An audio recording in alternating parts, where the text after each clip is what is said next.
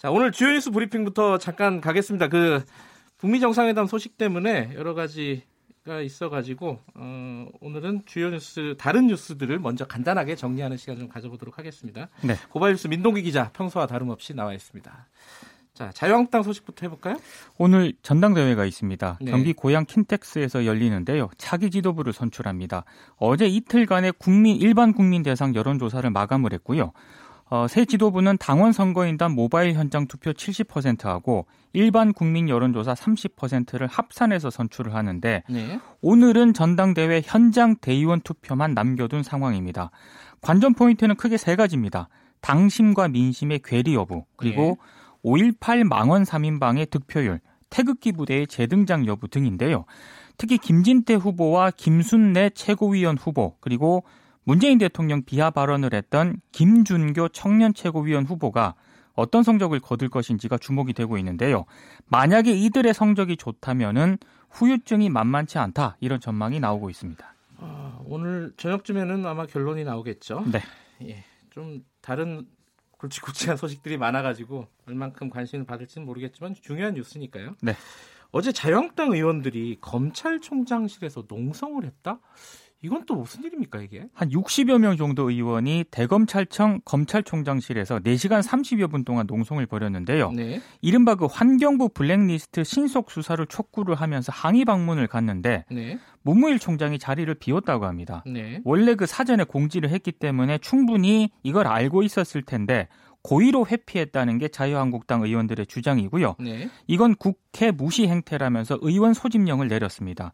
음. 총장 접견실에서 60명의 의원들이 참여한 가운데 의원총회까지 열었지만 문 총장은 나타나지 않았다고 합니다. 이게 사상 초유의 일일 거예요, 아마. 그렇습니다. 예. 그러니까 검찰에 항의 방문을 한 적은 있긴 했는데 그렇죠. 지도부를 포함한 수십 명의 의원들이 검찰총장실에서 집단 농성을 한 것은 이번이 처음인데요. 여당은 법치주의에 대한 정면 도전이라고 비판을 하고 있습니다. 예. 그러니까 문무일 총장은 어, 연락을 늦게 받아가지고 자리에 없었다 이런 입장이죠. 검찰 그러니까 일과 시간 이후에 이제 이런 일정을 받아서 좀 예. 뒤늦게 알게 됐다는 그런 해명을 하고 있습니다. 아마 그렇지 않더라도 있기는 좀 부담스러운 자리가 아니었을까라는 생각은 들고요. 자, 이 어, 사법농단 관련돼서 양승태 전 대법원장이 어, 법정에서 검찰을 성토하는 발언을 했다. 어떤 내용이었습니까? 어제 피고인 신분으로 처음 법정에 출석했거든요. 예. 13분 동안 검찰을 비판을 했습니다. 13분. 예. 네. 메모도 없이 즉석에서 200자 원고지 16장 분량의 말을 했다고 하는데요. 예. 발언을 몇 가지 소개하면 이렇습니다. 거의 20여만 페이지에 달하는 증거 서류가 내 앞을 장벽처럼 가로막고 있다. 네. 검찰은 흡사 조물주가 무에서 유를 창조하듯이 300여 300여 페이지에 되는 공소장을 만들어냈다. 정말 대단한 능력이다. 무소불위의 검찰에 대해서 내가 가지고 있는 무기는 호미자로 하나도 없다. 뭐 이런 음. 발언을 했는데 검찰도 반박을 했습니다. 증거 기록이 방대하다는 것은 피고인의 범죄 혐의가 방대하다는 말이다. 이렇게 맞섰고요. 네. 특히 임종헌 전 법원행정처 차장의 발언을 공개를 하기도 했는데 윗분들이 말을 안 하는데 내가 어떻게 진술을 하겠느냐. 윗분들이 부인을 하면 내가 안고 가야 한다 이런 발언을 또 공개를 하기도 했습니다. 네. 아무래도 양승태 전 대법원장이 풀려나게 되면 향후 증인으로 나오게 되는 전 현직 법관들에게 영향을 미칠 수 있다 이런 점을 강조한 것으로 보입니다. 13분 동안 메모도 없이 얘기를 할 정도면은 어, 양승태 전 대법원장 굉장히 진짜 똑똑하신 분이에요.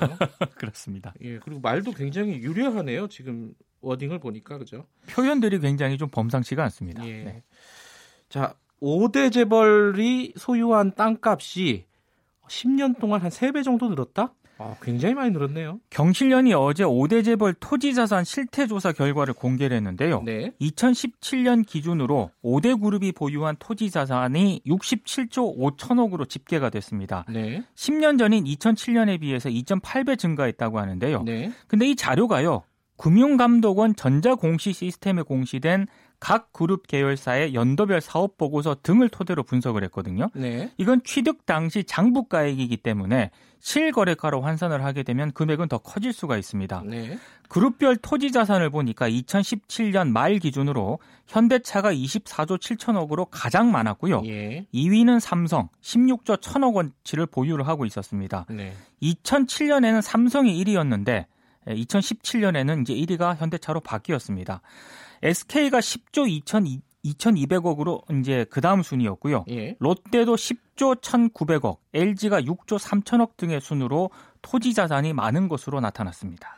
이 재벌들이 어, 다른 데 투자 안 하고 땅에다 투자하는 거 아니냐 이런 비판들을 계속 받아왔는데 아니나 다를까 굉장히 많이 늘었네요. 땅 부자가 이제 대기업이라는 게 확인이 됐습니다. 예, 현대차가 삼성동에 산 땅 그것 때문에 1위에 오르지 않았나? 한국전력 부지를 예. 사들였는데 이 영향이 큰 것으로 보입니다.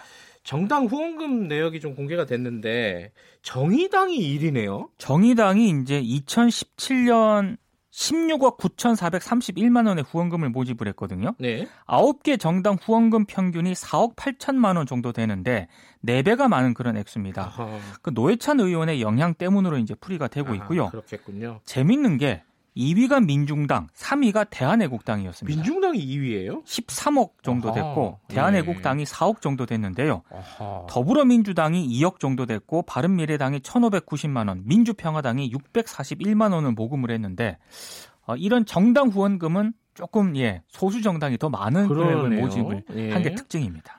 국회의원들 개별적으로 보면 어떻습니까? 개별적으로 보면 일단 그 여대 야소 경향이 뚜렷했는데요. 예. 더불어민주당 의원들 후원금 합계가 259억 정도 됐고요. 네. 자유한국당 의원들은 156억 정도 됐습니다. 그리고 음. 의원 개인별로만 보면 여야를 통틀어서 더불어민주당 노웅래 의원이 3억 2,379만 원으로 1위를 차지를 했습니다. 노웅래 의원이요? 네. 이야. 가장 많은 후원금을 거뒀습니다. 이 비결이 뭔지 한번 연결해서 여쭤보고 싶네요. 자, 오늘 어, 남북 아, 북미 정상회담을 제외한 다른 주요 뉴스들 간단하게 살펴봤습니다. 여기까지 듣겠습니다. 고맙습니다. 고맙습니다. 고발뉴스 민동기 기자였고요. KBS 일라디오 2차 북미 정상회담 특별기획 1부 김경래 최강 시사 듣고 계신 지금 시각은 7시 42분입니다.